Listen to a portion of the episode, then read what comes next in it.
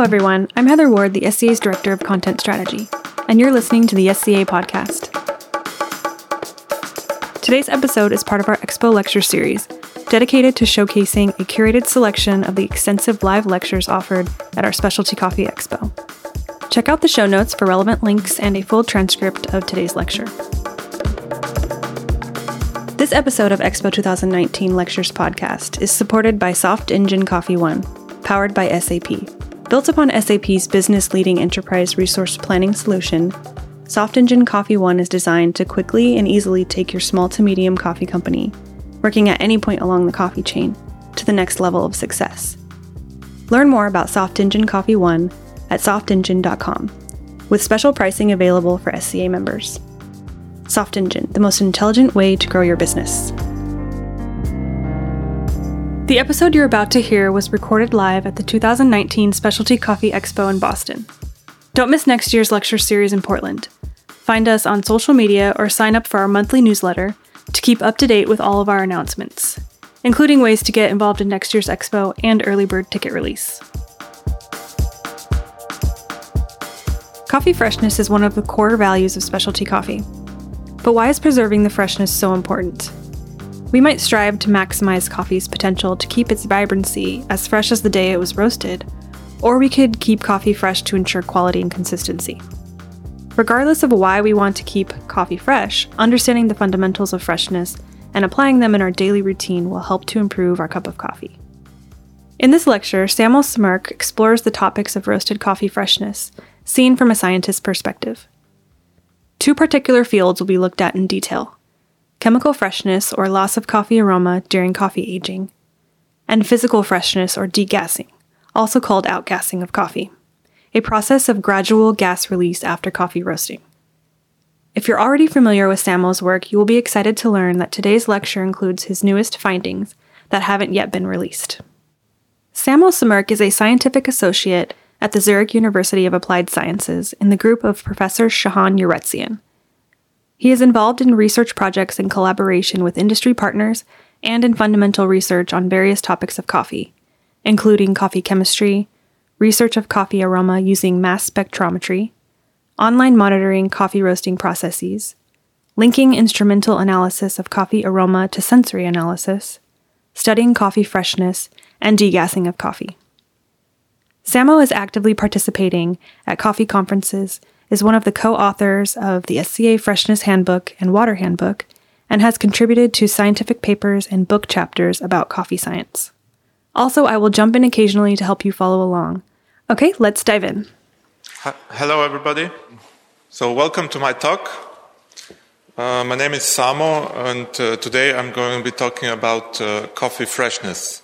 So I'm a scientist, so this talk will be from a, a scientific perspective, and uh, I'll try to make it uh, as clear as possible. So I work at Zurich University of Applied Sciences uh, with a group of Professor Chahan Yeretzian. Um, I'll tell you about the, the group a bit later, but let's go first to, to the talk. So what I'm going to be talking today so when I say coffee freshness, of course, first we need to define what coffee freshness is. What are we actually talking about? Uh, then I'm going to take a look at two different types of uh, coffee freshness. First is what we call physical coffee freshness, which is related to coffee degassing. And second is the chemical coffee freshness, which is related to aroma degradation and oxidation. Um, of course, in the end, I would like to kind of link physical coffee freshness, chemical coffee freshness, and sensory and conclude the talk. So, to start, to ask the first question what is coffee freshness? So, today I'm talking only about roasted coffee freshness. So, why is this so?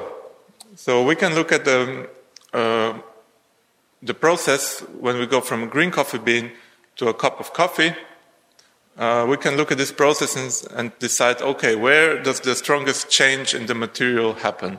So the strongest change happens during the roasting process. So this is the stage where the step where aroma is generated, where the bean structure changes drastically, and uh, this is also when, where the bean becomes a lot more unstable. So we lose the stability, we change the structure, we form the aroma.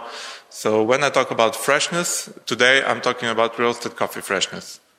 So there's a, a lot of things happening actually during roasting. We, like I said, we produce aroma, but not only aroma, we produce, uh, we drive off moisture of the bean, we produce carbon dioxide, and this all is trapped within the bean after roasting. So during storage, these uh, molecules are slowly released from the whole beans, and if we grind the coffee, they're released much more faster. We'll take a look a bit to this process a bit, uh, a bit in detail later, but other uh, reasoning why coffee freshness I'm talking about from roasted coffee freshness is the time scale that this happens. So if we look at the freshness of different uh, coffee at different steps, we can say that green coffee for so this is you can argue about this, but let's say that the green coffee is good for for a year. When we talk about roasted whole beans, we are talking about weeks to months of freshness. We're talking about ground coffee. We're talking about the time scale of from a few minutes to to months, and then for the brew, we're talking about minutes. Of course this time scale that I'm giving here, there's a large span because, of course, it depends from application to application and how strict we are with our freshness. So, as we see with time, coffee is, is an unstable product and will change, so it will lose its freshness. So, what are, what are then the actual drivers? Why the coffee loses freshness? We have some parameters here the most important parameters, which are the drivers that uh, cause the coffee to lose freshness. So like temperature, time, space, oxygen, humidity, and light. So let's take a look at the four most important to these uh, parameters that uh, cause the coffee to lose freshness. So the first is the oxygen. So as Probably you know oxygen uh, produces Staling reactions with, uh, with the coffee, uh, basically with any kind of food, and these reactions produce unpleasant tasting compounds. So mainly the problem is that reacts with coffee oil, and this produces unpleasant tasting compounds uh, that cause the coffee to become rancid, so to have a rancid aroma. So we want to avoid this because even if we have a very small amount of the rancid aroma in our coffee beans, it already is reflected to have an unpleasant taste. The next parameter is space. So this is a concept where we uh, are talking about sp- free space where aroma can be lost from the coffee bean. So imagine if we have a perfectly hermetically sealed small package and we have inside coffee beans, the aroma cannot escape from this. But if we have an open coffee bag, the aroma releasing from the beans will go out in the air and diffuse, diffuse out, and then we will lose this aroma. So the more space we give to aroma, the more uh, loss of the aroma from coffee beans we'll have. And the more aroma loss we have from the beans, the more freshness we're losing from the coffee. Then is the temperature. So temperature is the main driver of all these uh, reactions that cause uh, loss of coffee freshness. Basically, with temperature, if we were able to cool down the beans to a very, very low temperature, to absolute zero, we would stop all the, all the reactions, all the chemical reactions, all the physical changes, and we would preserve the freshness of a, of a coffee bean indefinitely. But of course, this is not practical to do. It's very hard to do so. So we always have a constant aging of the coffee bean, regardless of all the storage conditions. Uh, any kind of storage conditions will cause the coffee to age uh, to a certain extent. So if we talk about temperature, it's a driver of the reactions because it causes the molecules, the atoms to move around, and this causes reactions to happen, and then we're losing freshness with these reactions. Then, of course, time. This is fairly obvious. So the longer we we're waiting, uh, the more freshness we're losing. So the perfect freshness is at time zero. This is our definition of freshness. So just after roasting uh, in this case. So, if we want to uh, have a scientific approach to coffee freshness, we want to have some kind of um, uh, way to measure it. So, we should be able to measure it um, as objectively as possible. and we were doing studies uh, on this field and trying to evaluate how can we measure freshness. Samo is showing a video of espresso coffee pouring out of a group head into a transparent espresso cup. We see swirls of brown and black in the espresso cup and a layer of thick crema forming on top. So when we ask this, we can take a look uh, to decide is this coffee fresh or not? So those of you who are familiar with espresso extraction, you probably recognize that the very thick crema flowing out from the spout of the uh, here and the, a lot of crema in the in the cup. This is a sign that the coffee is fresh, right? So okay, we can say this was a fresh coffee, but just based on this kind of uh, observation, we're not able to quantify how fresh this coffee was. So my goal as a scientist is to try to explore coffee and try to come up with a way to quantify, to say how fresh a coffee is, to find measures to measure coffee freshness. Samo now has a photo of aged, stale, roasted coffee beans, with oil visible on the outside of the beans. Coffee freshness is not only uh, cannot might not be only perceived as perfectly fresh coffee, but for me as a scientist, this kind of ugly looking rancid coffee is also related to freshness. It's coffee that lost all the freshness. So this is also useful for me. I can look at it from a, from another perspective. Coffee that is completely not fresh can be also something to, to start um, our measurements with. Or to end the, our measurements with, but start the explanation how this freshness behaved from the point of the most fresh coffee to this point where it's completely stale and uh, has no freshness left at all. So, like I said, uh, I'm going to talk about two types of freshness. So, there's uh, different reasons why we want to divide freshness into two parts. So, once, one is, is uh, the way how we measure these two freshness, and the second is uh, what kind of impact these types of freshness have. So, when I talk about chemical freshness, I'm talking about coffee aroma because coffee aroma are basically chemicals that are present in the coffee beans. So the loss of chemical freshness means loss of aroma, oxidation of aroma, or the change of aroma. So in this case, we want to measure how much of these different aroma compounds are in the coffee bean and try to evaluate then the chemical freshness from it. On the other hand, physical freshness is what uh, we relate with degassing of coffee we say physical, although uh, carbon dioxide, which is uh, the driver of the degassing, is by itself a chemical, but physical because it impacts the physical properties of coffee. For example, um, we have coffee that we pack, and uh, we have degassing. The coffee bag will inflate, so it's uh, the, the the impact of this freshness is in the physical world, not in the chemical world. All right. So let's start first with, the, with what was on the right side, the physical freshness, or we can also call it degassing. So what is degassing for you that, that you don't know? Um, when, when, we roast coffee, we produce a, a lot of aroma compounds, but with these aroma compounds, we produce also a lot of carbon dioxide. The carbon dioxide is trapped in the coffee beans after roasting, remains in, the, in these coffee beans, and it's slowly released during storage. Samo has two degassing graphs up on the screen. Both show that CO2 is slowly released from roasted coffee, both after roasting and after grinding. The coffee's roast level also affects the rate of degassing. So we can have here an example of a degassing uh, curve. So how coffee is losing CO2 with storage. So here we have degassing time. These are hours. This is about one month in total. And here we have specific mass loss in uh, grams per kilogram of, um, of mass. So 10 would be 1%. So as you can see, this is a case of our dark coffee, dark roasted coffee. We lost about 1% of mass of coffee during storage of one month. So there was a lot of gas trapped in this coffee, which was gradually released uh, during storage. On the other hand, when we grind coffee, we increase the surface area of the particles a lot and we uh, release the CO2 much faster. So we have shorter degassing times, but also we lose, uh, we release much less of the CO2. Uh, to be able to understand how how coffee is able to trap so much of uh, gas inside its, uh, its in inside its coffee uh, inside its uh, structure. So in one coffee bean. Um, take, let us take a look at this uh, video.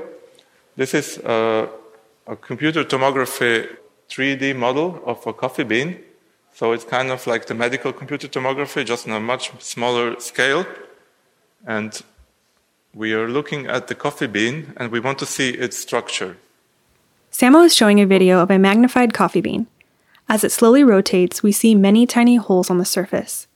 And then we see a coffee bean cut in half with a clear view of the coffee's internal structure. It's similar to the texture of a honeycomb. And as you can see here, the bean, the roasted bean is not solid. So the bean has very high porosity. About 50% or more of the bean uh, volume is uh, basically not solid. It's empty space or basically filled with air, with gas. So after roasting, the CO2 remains trapped in all those small pores and remains trapped under pressure. And, that, and, and there's so much of this gas that, as we saw in the previous uh, slide, uh, we had about 1% of coffee weight as gas after roasting. So we can take a look at this to also in another way to just look at thin slices of this, of this coffee bean.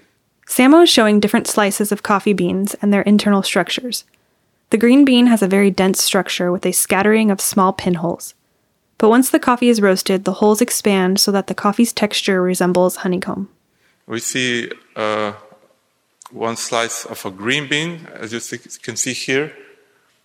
The structure is solid. We don't have any space where we can trap gas in the coffee bean. Then once we come to a light coffee roast, uh, after the first crack, this is just after first crack, we see that this porous structure forms and remains porous until a very dark uh, roast. So this structure enables gas to be trapped in the bean structure. With this, not only CO2, it's also the aroma that remains trapped in here. And uh, there's a lot of volume that uh, is able to be to trap gas there. That's why we have uh, really a lot of CO2 present after roasting. Uh, the, the size of these pores is about 50 micrometers. This is about uh, the width of a human hair. So they're pretty small.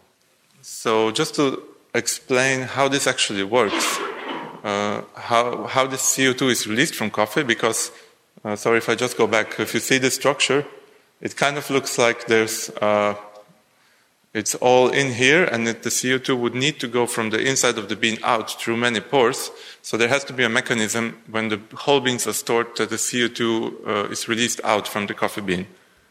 Uh, so how does this work? So we have two uh, fundamentally different mechanisms of this release uh, that cause the degassing of coffee bean.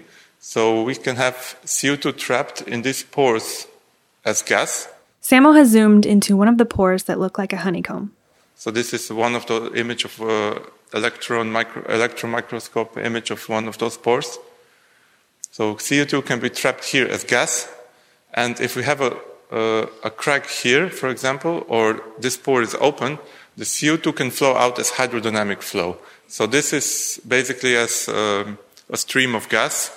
So in a physical world, uh, so this is driven by pressure so if we have high pressure inside the bean and low pressure outside, then the pressure would drive the gas outside.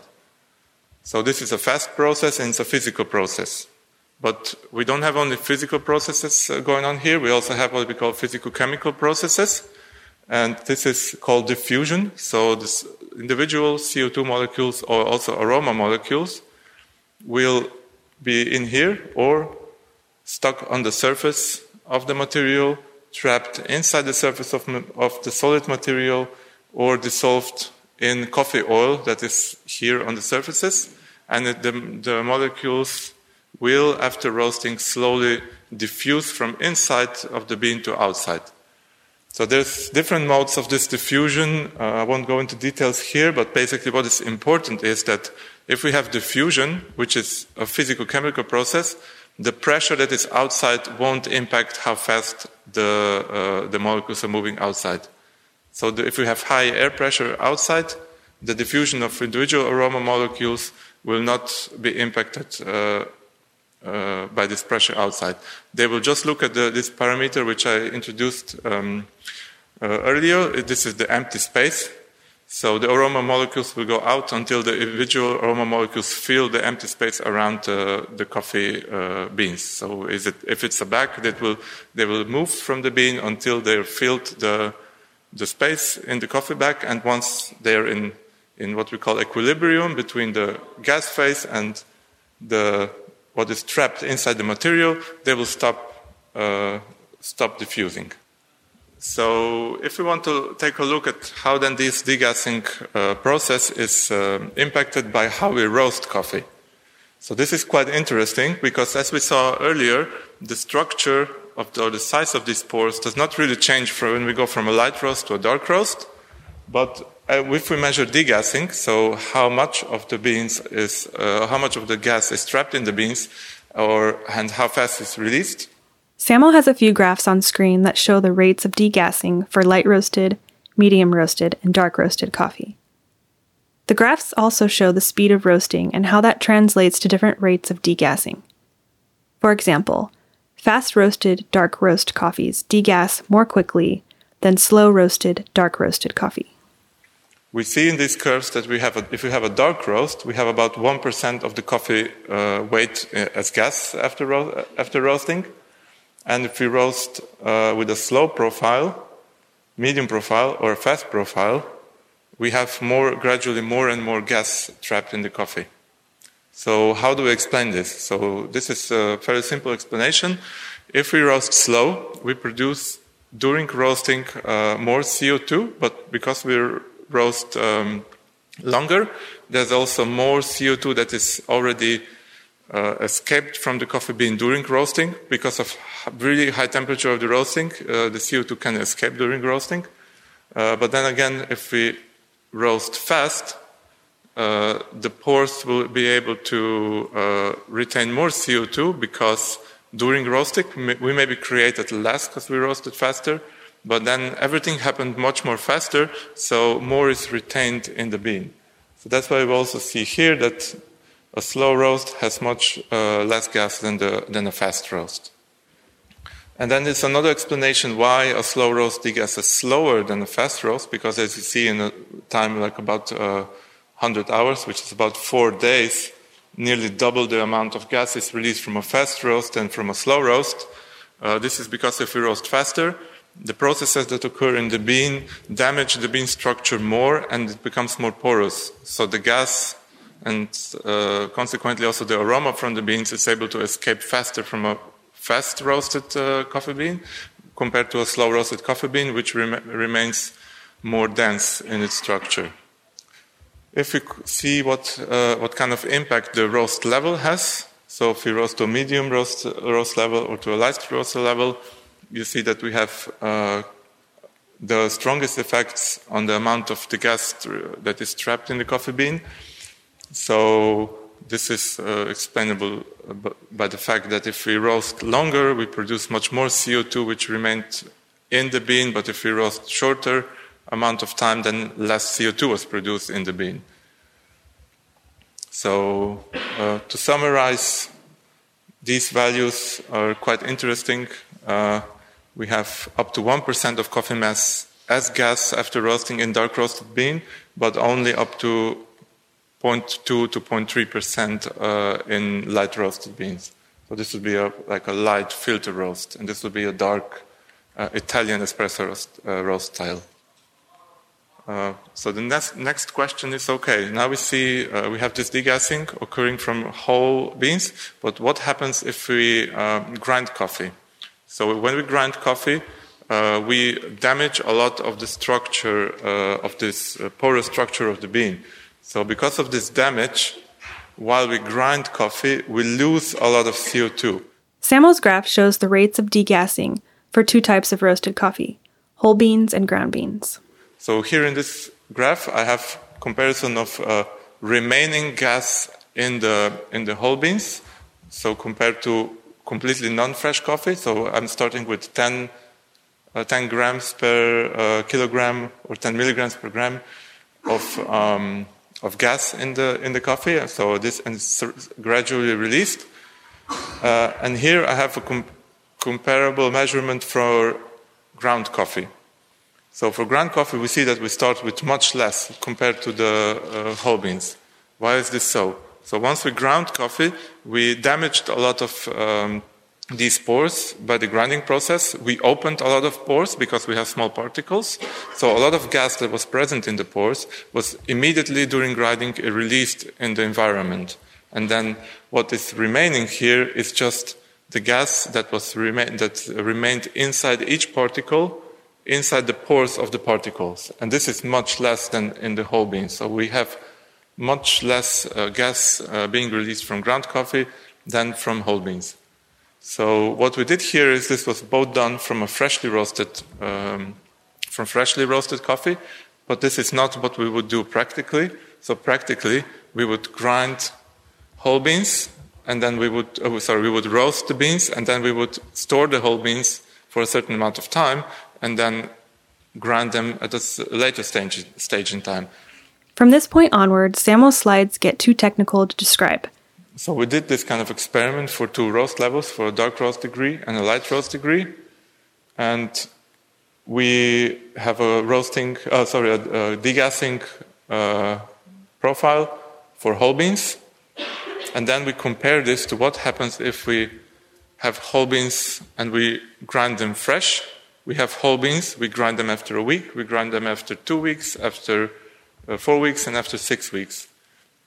What we see is that what ends up in the ground coffee after grinding is also gradually uh, going down and down compared to whole beans, but at some point we get to a point where we're actually still getting some gas out from the coffee, although we, if we would compare to the whole beans, we would think, okay, we, we fully degas the coffee. But actually, by the fact that we're opening these pores and uh, damaging the structure during grinding, we're able to liberate some more gas from the coffee bean. Uh, we still can get some gas out from the ground coffee, uh, although we kind of thought that from whole beans we fully degassed our coffee. And uh, comparing dark roast level or light roast level, this effect is pretty similar as you see here the both, both curves, uh, from both sides, the curves look comparable.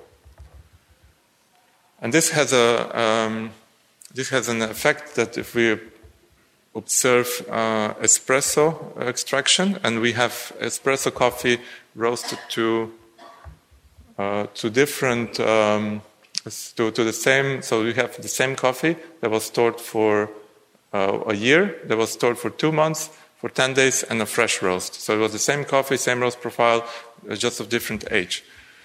And uh, we did the extraction and we set up the extraction so that we got the same uh, brew ratio, the same beverage volume, and the same extraction time. So we had to adjust the grind size a bit to achieve this. And I'll show you now how these extractions look like. Samuel has a video of four espresso coffees being simultaneously extracted into clear glass cups. The difference between the extractions is the age of the roasted coffee. There's a fresh roast at 10 days old, 2 months old, and 1 year past roast. The oldest coffee produces the palest, thinnest crema. So, as you can see, they will start simultaneously and they will end simultaneously. And uh, notice the difference between the flow going out from a fresh roast, from a 10 days old coffee, 2 months old coffee, and 1 year old coffee. So as you can see, it's clearly visible that the amount of gas that is in the coffee uh, is related to the, to the thickness of the flow going out, to the amount of crema that is produced. And although we would say that after two months the coffee was, uh, the whole beans were fully degassed, like we saw in the previous slide, there's still some gas remaining in the, in the, in the beans that we liberate when we grind the coffee. So there's still some crema that is formed uh, from a coffee that was two months old, and even after coffee that was stored for a year, we still get some crema uh, from this coffee. So I said earlier that we had to just tweak a bit the, um, the grind size to be able to extract these profiles that they ended up with the same brew ratio and uh, to the same beverage volume. So this is what we did here. So we have uh, extraction profiles, we have the extraction time, and the beverage weight here. And we have here just for three of those, so fresh coffee, a two months old coffee, and 10 days old coffee. Uh, as you see here, we used a uh, Mahlkönig EK43, and these were the, the settings we need to use in our device, in our grinder. Uh, so we had to adjust them a bit different for each of the uh, coffees to be able to end up with approximately the same beverage weight. Um, so because we needed to change the grind size, you can see also that the, the amount of gas that is in the coffee not only impacts the crema formation, but also the flow dynamics. So what we observed is that if we have all the coffees ground to the same, the same grind size, is that fresh coffee was flowing really fast through the, uh, through the portafilter. And then an old coffee was also flowing faster, but then a coffee that is about 10 days old, and this is like roughly saying we, in our experience for coffees, about from a week old to two weeks, three weeks old, uh, they flow much slower. So for the same grind size, we got much less beverage volume. So it means that the resistance caused by the gas in uh, released during the extraction uh, caused more back pressure on the espresso flow. Although this is quite surprising, we, we did these uh, experiments quite a few times, and we always got this kind of result that very fresh coffee was flowing fast. A coffee that is aged a bit flow slower, but then once it's getting really old, it starts to flow again faster. Okay, so this was the first part of the story about the chemical, uh, sorry, about the physical freshness and the degassing. Now I would like to talk about the other aspect, which is more related to, uh, to also to sensory, of course, because aroma, chemistry, and sensory are all working together. It's about chemical freshness.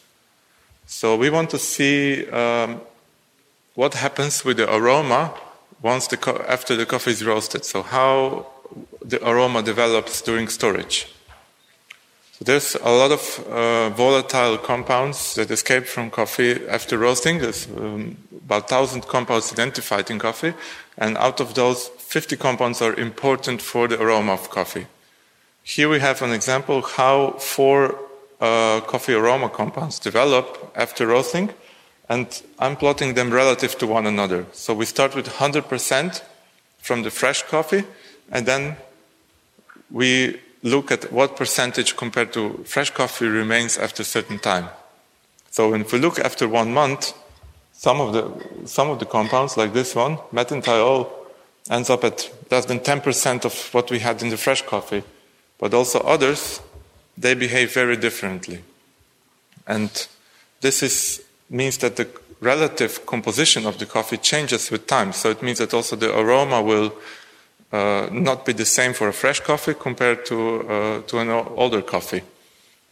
And indeed, these, uh, these compounds, they have very different uh, smells. So methanethiol can be sulfury or uh, this, so sharp sulfury aroma. Butanedione is a very buttery aroma. Propanal is, has a flowery aroma in the low concentrations. And methylpyrazine has an earthy or a nutty aroma. So these are very, very different aroma characteristics, and they behave very differently with time. So it means that a coffee that is fresh might have completely different characteristics than a coffee that is a bit, uh, a bit aged, and actually nothing was formed during um, this storage of coffee. Just different aromas were lost, were lost at a different rate uh, during storage. And um, how this relates to freshness and to measurements of freshness is because we have these compounds that are behaving very differently in the, in the coffee, we can use them as markers of freshness. Like I said, there's very little um, compounds that are, or nearly no compounds that are formed, but still some of them are formed during storage because they're oxidation products or degradation products of, of uh, molecules. So so this one I mentioned before, methanethiol. It's a very labile molecule. It's oxidized very quickly and released from coffee very quickly. And it forms this one, dimethyl disulfide, in the coffee. So we expect that this one will decrease in concentration rapidly, and this one will increase in concentration during storage. And indeed, this is the case. If we measure the amounts of these molecules in coffee with time, we see that this one, the methanethiol, will decrease with time, and this one will increase because it's formed from the degradation of this one. And this is actually very useful for me as a scientist. I have a molecule which is decreasing with time, a molecule which is increasing. I make a ratio of the, the one that is increasing, and I divide it by the, the other one that is decreasing. And this ratio, what we call a freshness index, helped me evaluate how fresh the coffee is or how the freshness of the coffee is changing with time. And also, in other words, it helps me to say how much of the aroma was lost during time or how fast was lost. And uh, this tool then helps to, to do all sorts of experiments uh, to, uh, related to coffee freshness to packaging, as we'll see in a, uh, in a few slides. So we did some experiments to, to check how uh, these freshness indexes can be applied. And one, for example, is the impact of temperature. So I'm plotting this, uh, this um, ratio that was measured from a coffee that was stored in, uh, in bags with laminated with uh, thick aluminium, where we don't expect any oxygen um, going in the bag uh, during storage. So it should be as little oxidation as possible in this bag. And I'm plotting this freshness index. Uh, these are four roast batches and four sets of, of uh, bags which were measured each point. So fresh coffee stored af- after one week storage, after two weeks storage, after three weeks storage, and after four weeks at room temperature. And then the same experiment for a coffee that was stored at 50 degrees Celsius. So as you can see here, that we have in both cases a gradual increase in this freshness index. So we're having less and less fresh coffee. So higher value of index means less freshness. But take a look at these values. So here we have around 5, the ratio, and here we have around 0.05. So an increase in temperature of 25 degrees Celsius has caused a loss of freshness by 100 fold. So this is a massive difference in, uh, in as you can see, the temperature has a really strong impact how uh, freshness is lost. Of course, we're here looking at the most labile coffee aromas or most labile compounds, so they're most sensitive to freshness loss. But nevertheless, this, this shows us that temperature is something we have to be careful with if we want to keep the coffee fresh. Um, the other thing is, it's uh, of course what we can look is the um, atmosphere in, in the coffee bag.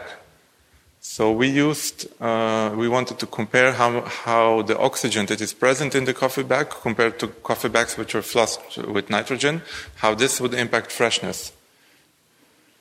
So we did this again a study with the freshness, using freshness indexes of these two compounds, and uh, you can see here we looked at three different temperatures: 4 degrees Celsius, 15 degrees Celsius, and 30 degrees Celsius. And we had coffee bags which were flushed with nitrogen with 0% oxygen. And then we had coffee bags which we enriched with oxygen so that the oxygen concentration was 50%, just to be able to see the oxidation reactions much faster in a shorter time. And as you can see here, at low temperatures, the, the atmosphere in the coffee bag did not have an impact on the freshness. Also at 15 degrees, this is just below uh, room temperature, we don't see really um, a strong impact of the atmosphere in the coffee bag, but if we have a bit higher temperature, 30 degrees Celsius, then we start to see a really strong impact of the oxidation. So it seems that, that at lower temperatures, the oxidation is not as important as when we go to a bit higher temperatures, where the temperature is driving these reactions much faster, and then oxidation starts to play a major role in the loss of coffee freshness. Okay, then also next step, what we can do when we start to talk about oxidation, oxygen percentage, of course we can then also use this kind of method of measuring freshness index to compare different packaging material.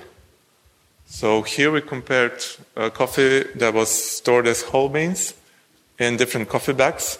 So it was a paper coffee bag, simple paper, plastic composite film, plastic composite filled with a thin aluminum layer, just vapor deposit, and a thick aluminum layer. So what we expect here that these two are very porous. So basically the oxygen from outside readily diffused in the package was easy to go in and we lost freshness during storage. So the higher index means that we lost more um, freshness. Then other two cases, when we have a thin aluminum layer, uh, it's not completely tight, so some oxygen was able to go into the packages.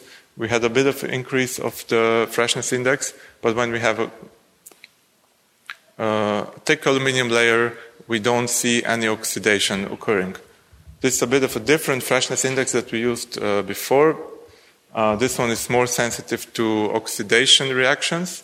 So here we were looking at oxidation, and here we didn't see any oxidation when we have a package that is uh, packed with aluminum layer.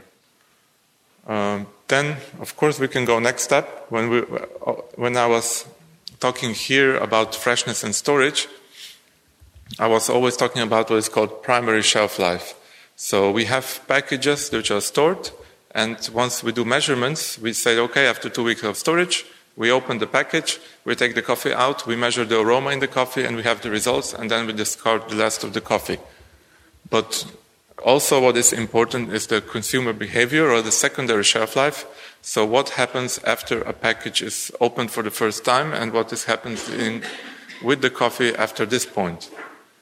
So, this, uh, this method of uh, measuring freshness is also suitable to study this kind of, um, this kind of um, so let's say consumer behavior or secondary shelf life studies. Uh, what we see here is we have uh, measured freshness indexes on a, a series of uh, samples. So here we have a reference. This is the primary shelf life. So this is a coffee that was stored uh, in a coffee bag, which was closed until we opened it, and then we used the coffee, and then we didn't use this bag anymore. So it's the same index as before. We're trying to look the oxidation of the coffee, and with primary shelf life, we don't have any increase. So, okay, uh, our coffee was stable, um, stable in these coffee bags, but what we wanted to see next is what happens if we open the coffee bag, we take some beans to measure, and then we close the coffee bags.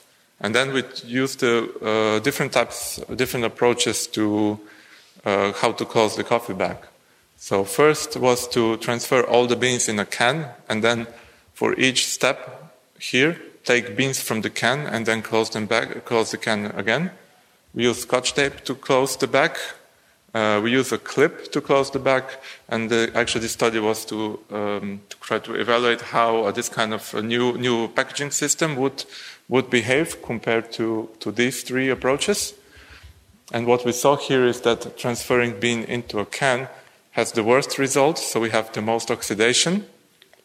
This is obvious because even if the beans are packaged in inert atmosphere in the package, we take them all out, we mix everything with air, we have a lot of oxygen in the can. Uh, we open a big part of the can, so each time we open, we add more oxygen in, so we have a lot of oxidation. Then the, the tape was quite similar to the can. Uh, of course, a closing a, pack, a, coffee bag with tape is not really tight, so we had oxygen always slowly going in. And also, if we cut the bag all the way, we, we open it, take it out, and so we always add oxygen. So clip is actually much better than tape because clip closes, we can always close down um, where the beans are. So every time we close, we push out as much oxygen as possible, and then even if we, uh, while we're taking out the beans, if we introduce some oxygen, we can always close the bag as tight as possible.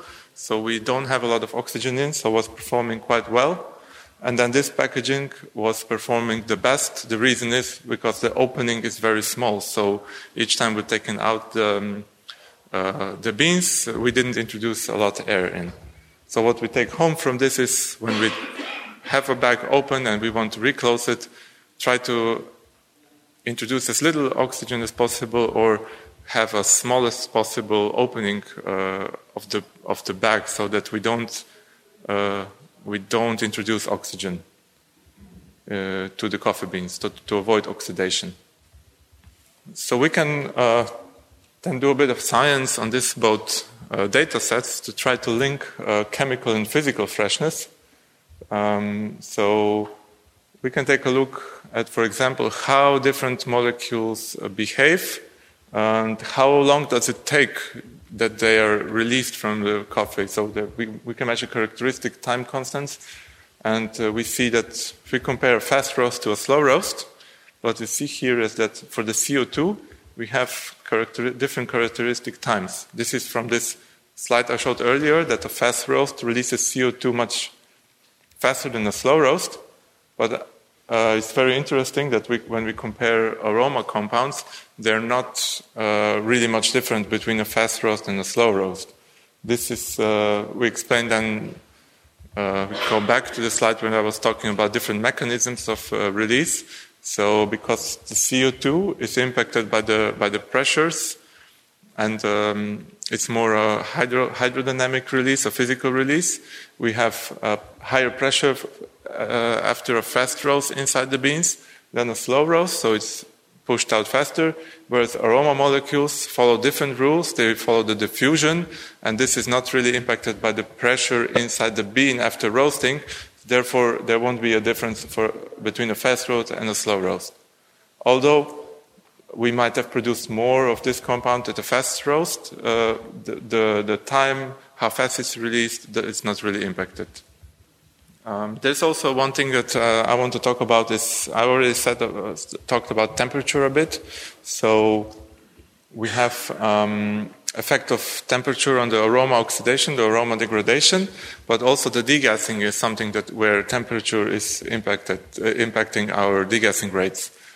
So what we did, an experiment just to try to uh, demo, to see how much the temperature impacts degassing we uh, degassed beans at 35 degrees Celsius, so about a bit higher than room temperature. And um, that was this, this curve from freshly roasted coffee.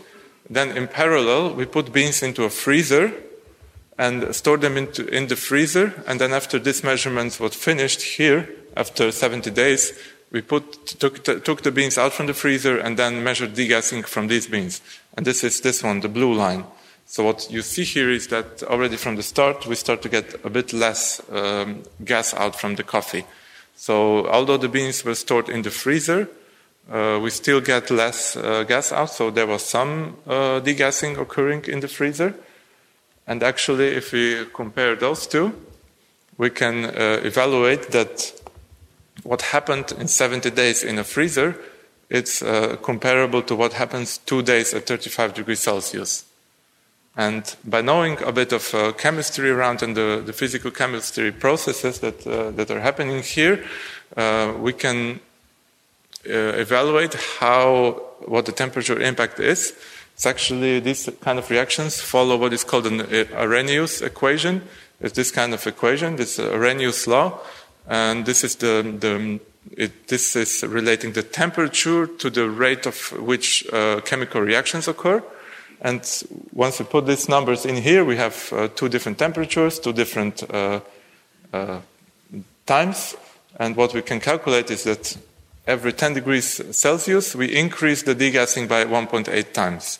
So to put this into more numbers that are a bit easier understandable, we can uh, say, okay, we have an ambient temperature, room temperature, and a freezer temperature of uh, 25 degrees and 18 degrees. We had a bit of colder freezer here, this uh, domestic freezer. So we calculate this and we find that we, uh, by doing, putting coffee in the freezer, we decrease the degassing rate by 12.5 times. So what does this mean practically? Practically, if we say our optimal freshness is one to four weeks, if we put coffee in the freezer, uh, if we look at the degassing, the optimal freshness is three months to one year. Of course, we're making a tiny bit of assumptions. We're assuming that um, this Arrhenius equation, that this coefficient is the same for aroma molecules as for CO2 and that they will behave the same, which is not necessarily the case. But just by looking this uh, physical freshness, we can say that we do roughly this, this extension of the coffee uh, freshness by uh, putting coffee in the freezer. And in the end, there's also another thing which uh, is important. Of course, um, all this doesn't make any sense if we don't look at the sensory impact, right? We all, this is in the end what is uh, important the most. So how much is the impact of uh, loss of freshness to the sensory? And this is actually much harder to do than all these measurements we did before because once we have instruments, they're very reliable. We can get very reproducible results, but once we have uh, to do sensory studies, it's much harder to do so, and to, our data are much more noisy.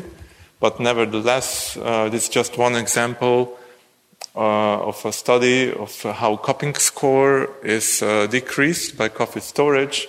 And um, you can see that in this case, uh, there was for three different, uh, two different coffees, one from Brazil and one for Rwanda.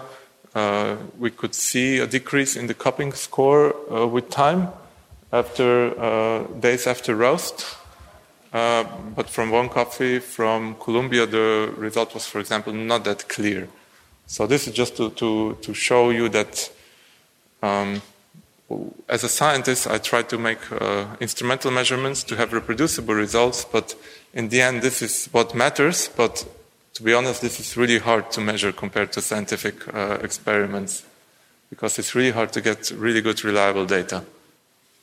So to conclude this talk, um, what uh, what are my take-home messages from from what I learned uh, while studying coffee freshness? So we can objectively quantify freshness in coffee by measuring degassing or by measuring aroma and using freshness indexes. This is important. And uh, why coffee is uh, losing freshness with time is because it has an excess of gas trapped in the bean after roasting, and um, this highly porous structure of coffee is causing this gas to release, as well as the aroma is released through the porous structure. So coffee after roasting is a very unstable material. So roast profile strongly impacts how fast uh, we are losing uh, gas from the coffee when we talk about degassing. And then Overall, freshness is strongly impacted by temperature. This is very important. Like I showed earlier, just an increase of uh, 25 degrees Celsius um, the freshness uh, lost by a hundredfold. So it means uh, having coffee stored for a very short time and high temperatures can promote a lot of loss of freshness. And also the oxidation reactions, they are also much faster once we have higher temperatures. And the studies that we uh, did by this, uh, after we developed these tools, uh, helped us to understand packaging, staleness of coffee, how it affects uh, coffee extraction, coffee of different freshness, and the formation of crema. In the end, just before I um, finish with the talk, I would like to uh, say a bit more about where I come from. I come from uh, work in Switzerland at the Zurich University of Applied Sciences in the group of uh, Professor Yeretzian. He just came in there in a red jacket. and um, we do research on coffee. Uh, we're focusing on five what we call pillars of coffee. So uh, each of the associates working there is focusing on, on uh, one of the pillars. So Sebastian, he's involved in uh, origin projects, green coffee, uh, but so more botanics of coffee, biology. I'm at this transformation of coffee, so we're talking about roasting, packaging, grinding. Then Marco, he's an expert in, in extraction, uh, water, impact of water to extraction. Um, and uh, Anya, she's an aroma scientist. She's an expert in um, aroma formation, so formation of uh, uh good uh, smelling compounds, but then also what we call process contaminants, so uh, furan, acrylamides, so studying these kind of things, so not only the good parts, also sometimes the bad parts. And we also have some coffee courses, and Sabine is uh, taking care of this uh, continuing education on coffee. Uh, with this, I would like to thank you for your attention, and I'm open for any kind of questions. Yes. An audience member is asking how financially accessible are the instruments you need to conduct these experiments? Um, this is uh, what is called, we use a gas chromat- chromatograph mass spectrometer to do these measurements. Um, the cost of the instrument is about 100,000, I would say, in this range. So the, it's fairly inaccessible to a small roaster, but um, could be accessible if you're partner with a university that has this kind of equipment. An audience member is asking, what would be the impact of putting an antioxidant in a bag of roasted coffee? we're actually working with another group at our university who is a packaging uh, group. So they're packaging experts. And what they do is they have uh, oxygen scavengers in the packaging. So they put a, a, piece like this on the inside of the packaging, which is um, a catalyst which ox- uh, reduces the oxygen uh, in the packaging. And then, yeah, basically they can uh, lower the amount of oxygen in the packaging uh, during storage. So this um, actually we study more different uh, kinds of foods, not really coffee, but we see a strong impact in those foods that uh, uh, having an antioxidant, so to say, in the packaging to reduce further the oxygen content, even if we flush the uh, packaging with nitrogen, has an impact to, to help preserve freshness. An audience member is saying that they read that you shouldn't put coffee in the freezer because of humidity. Yes. Oh, there's there's one thing I didn't mention. So what you have to be very careful because there's also one parameter which is humidity that might uh, interfere with uh, with uh, freshness. So what you have to be careful if you put coffee in the freezer is that uh, once you take the coffee out, you should not open the bag until it's at room temperature because if you open the bag before the uh, the environment, the ambient humidity, the water will condense on the coffee and then it will get wet and then you will do uh, worse than you saved uh, by storing in the freezer. But overall, just uh, storing in the freezer is not a problem. We do we did many experiments and we try to see if there's an uh, impact effect that putting coffee in the freezer and out, uh, and we couldn't see any effects. The same audience member is asking how long the coffee should stay at room temperature before opening it after freezing. Um, actually, it's uh, more than you think because the coffee beans are very voluminous. They don't have a lot of uh, heat uh, heat conductivity. So even if the package outside already feels to room temperature, the coffee inside still might be cold and will condense. So I would say recommend at least one hour to wait before taking out for the freezer uh, for a packaging of 200 grams. So kilogram packaging to be on the safe side, maybe uh, so two pounds packaging, uh, two hours, let's say, this range. An audience member is asking how cold does roasted coffee have to be stored to stop the staling process? Yes, this is uh, that was I was saying. This is kind of a surprising result we got. Um, so we are still looking into this uh, to really reproduce these results. These are quite preliminary results that I showed, uh, but this is what we observed that up to a certain temperature, we didn't see staling uh, effects. We just saw the regular loss of aroma through diffusive processes, uh, but no staling effects. So there was no impact of oxygen. The same audience member is asking whether that would mean it's okay to put coffee in an oxygen rich environment, such as a container, and then freezing it. Yes, exactly. Yes, because the, the chemical reactions, they would stop at certain temperatures. So when you go to minus 50 Celsius, you really stop all the chemical reactions. And uh, freezer, minus 20 Celsius, uh, you're stopping by far the, by far nearly all chemical reactions. So yes. An audience member is asking whether it's possible to freeze coffee, take out only the beans you need, and then put the rest in the freezer. They are wondering what effect this will have on the coffee's freshness and flavor. Yeah, if you're transferring too much, I'm not sure how much, because coffee is uh, hygroscopic, so it will also take up moisture from the, the, the room where you're handling the coffee. So transferring to container in and out, it's, I'm, I'm not sure. I can't say for sure, yes. Because you don't know if you're, if you're opening in the freezer and you open the freezer, you're getting uh, warm air from from outside, and you still might get uh, then condensation or freezing on the surface of the beans, and uh, it's getting too complicated. You, it's possible to test all these kind of practices uh, of handling, but right now I can't say how what the impact would be. A member of the audience is referring back to the thin and thick aluminum layers for coffee packaging that Samuel spoke about when discussing what types of packaging prolong roasted coffee's freshness. She's asking whether the thin aluminum layer is made of metallized plastics, and what type of packaging uses the thick aluminum layer? I'm not sure what the thickness of this layer is, but it's a vapor deposit metallized plastic, yes. So this is not consistently deposited, so there's still places where where can diffu- uh, the uh, oxygen can diffuse through. That's the yeah. That's the thin, yes. And the thick is actual metal sheet that is laminated between plastics, yes. A member of the audience is asking if light affects coffee freshness and aroma. the light can also cause some degradation of aroma, uh, but to be honest, I don't know so much. Uh, I don't have so much experience. How much is it in case of coffee? Uh, probably uh, what would be critical in terms of light if you have like a, um, a, hopper of the grinder and you have oil on the surface of the hopper and it's transparent and then you promote a lot more the oxidation of this oil uh, by having light but overall inside the bean the light uh, shouldn't have a big impact because the bean is absorbing the light so uh, maybe it causes only some effects on the surface but definitely not uh, within the bean. So if it's probably it makes a big difference if the beans are oily or if they're really dry with light. But uh, we haven't done any studies yet, so that's just my hypothesis. A member of the audience is asking whether the heat applied to the coffee beans during grinding affects the amount of CO2 that eventually turns into crema when brewing espresso.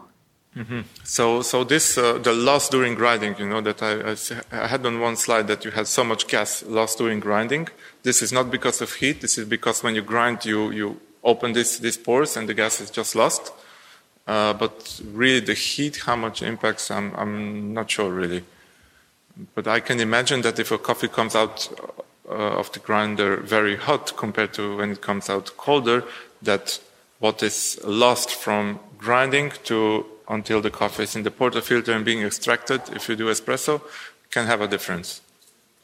Because uh, we just had some students uh, a few weeks ago, and I wanted to show these experiments, and they were a bit clumsy by doing espresso extraction. And then I had a really fresh coffee and a coffee that was uh, one uh, one week old, and there was like they were oh, it's not really such a big difference, and I was a bit surprised. But then I saw that they were actually taking too long before they extracted the coffee. So already from grinding to the ex- espresso extraction, a lot of gas was lost. So they didn't see really this difference. And then I did the really fresh coffee directly grinder, tamping, extraction, and then suddenly there was double the amount of crema as when they did it, where they took maybe five minutes until they were doing the extraction because they didn't know how to handle that, uh, the espresso extraction that well. So it could be as that within this time from grinding to extraction that you have some differences. Okay, then thank you again so much for coming.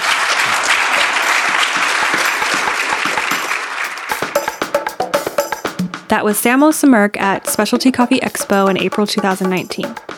Remember to check out our show notes for a full transcript of this lecture and a link to coffeeexpo.org for more information about this year's event. This has been an episode of the SCA Podcast Lecture Series brought to you by the members of the Specialty Coffee Association and supported by SAP's Soft and Gin Coffee One. Thanks for listening.